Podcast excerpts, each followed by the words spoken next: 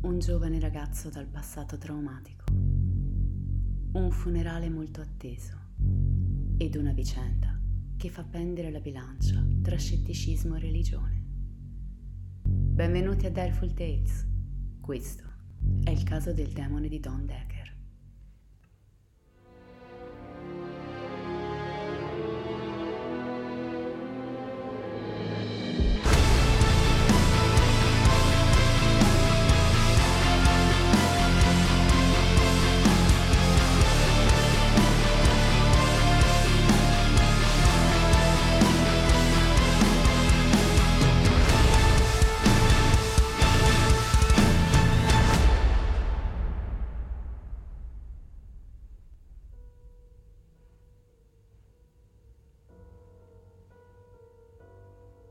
Nella vita di tutti i giorni ci troviamo di fronte a molte scelte.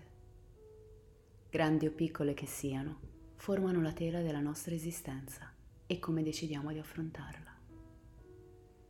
Scegliamo gli amici, la persona da amare. In alcuni casi scegliamo che lavoro fare. Infine, scegliamo a cosa credere.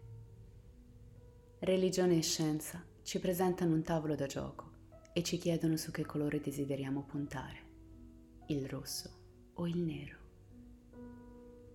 Molti di noi hanno la risposta in tasca, come le fiche del casino già stese sul tavolo. Altri si siedono e osservano i movimenti per capire come si gioca. A volte è necessario fermarsi. A volte è necessario andare oltre la soglia dell'inspiegabile. Siamo a Strasburg, in Pennsylvania. È il 1983, per la precisione, il 24 febbraio. E in questo momento si sta celebrando il funerale del 63enne James Kishok. Tra i numerosi presenti c'è anche Don Decker, suo nipote di 21 anni, a cui è stata permessa una licenza per uscire dalla prigione della contea e passare del tempo in famiglia per elaborare il lutto. Il ragazzo sta scontando una breve pena di 5 mesi per possesso di merce rubata. La sala è ovviamente avvolta dal dolore. Tutti piangono. Tutti, tranne Don. Per lui è un giorno importante. È la fine di un incubo. Quello che i suoi genitori non sanno è che James Kishaw ha abusato di suo nipote Don da quando quest'ultimo aveva sette anni.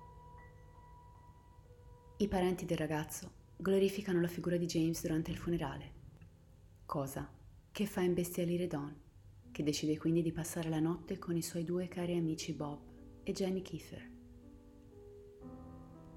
Nonostante l'amarezza avvertita durante gli elogi al funerale, Don si sente sollevato.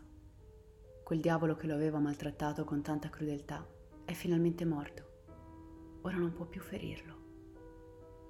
Invece, è solo l'inizio di un incubo assurdo. Quella stessa notte Don è inquieto.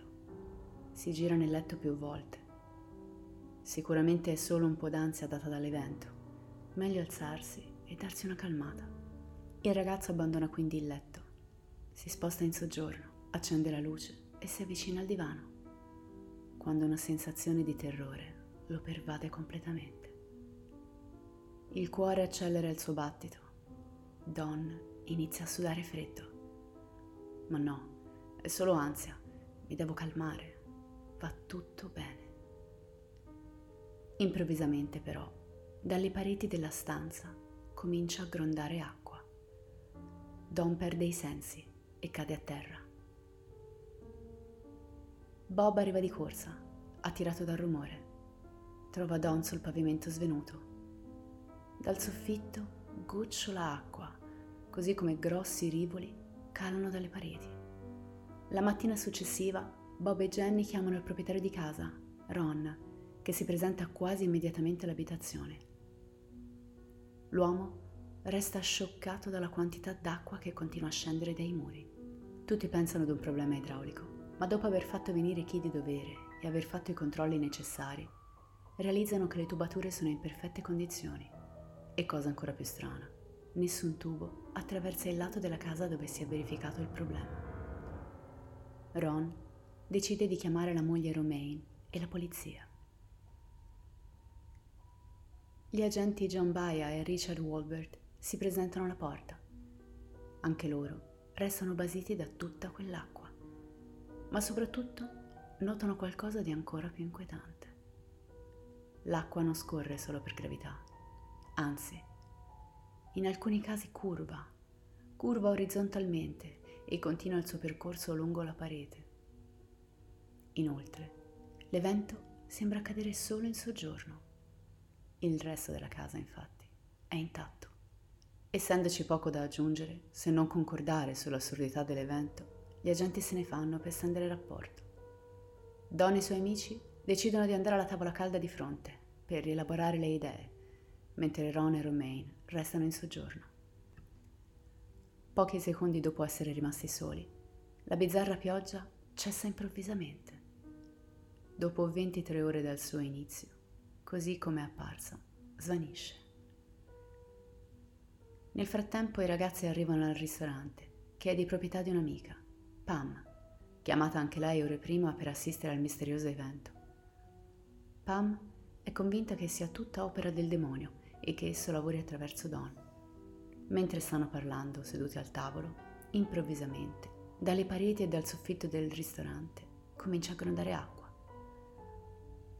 Pam dà a Don la sua catenina con il crocifisso, che però gli brucia la mano e cade a terra. Scioccata, la donna consiglia di consultare la chiesa per un esorcismo. I tre amici sconvolti lasciano la tavola calda. Come escono, la pioggia cessa e tutto torna normale. Tornati a casa, Ron affronta Don e lo accusa di essere la causa di tutto. I vasi delle piante e i soprammobili cominciano a vibrare esponenzialmente e Don viene scaraventato contro una parete della cucina. Torna alla polizia. Questa volta è presente anche il capitano, che è un rigido scettico, e per questo motivo attribuisce tutta la vicenda a un problema idraulico. Non ascolta le parole sconvolte dei presenti e non permette a Don di parlare. Anzi, ordina agli agenti di andarsene, di non tornare e di non fare nemmeno rapporto.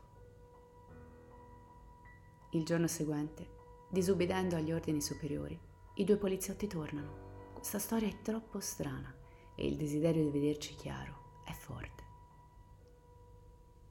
Don risponde ad ogni domanda, mostrandosi anch'esso scosso da tutta la faccenda. Improvvisamente il ragazzo getta un grido di dolore. Tre profonde ferite sanguinanti appaiono sul suo collo e Don viene scaraventato contro una parete da una forza invisibile. Dopodiché la stanza inizia nuovamente a grondare acqua. Gli agenti se ne vanno sotto shock. Finalmente il terzo giorno Ron convince un predicatore evangelico a tentare il tutto per tutto con un esorcismo. Appena il predicatore inizia a pregare, Don crolla a terra, in preda alle convulsioni. Il predicatore non si ferma, l'acqua scorre imperterrita dalle pareti. Don continua a scuotersi sul pavimento, tenuto fermo dagli amici. Terminata la preghiera, l'acqua si ferma e sembra che l'atmosfera in casa cambi drasticamente. Un senso di sollievo pervade i presenti. Tutto torna come prima. Pochi giorni dopo, Don viene riportato in prigione per terminare la sua condanna. Mentre si trova dietro le sbarre, la pioggia si materializza nella sua cella. A testimonianza dell'evento, questa volta, ci sono due secondini e il suo compagno di cella. Ma qualcosa sta cambiando in Don. Si sente diverso e dichiara di poter controllare la pioggia.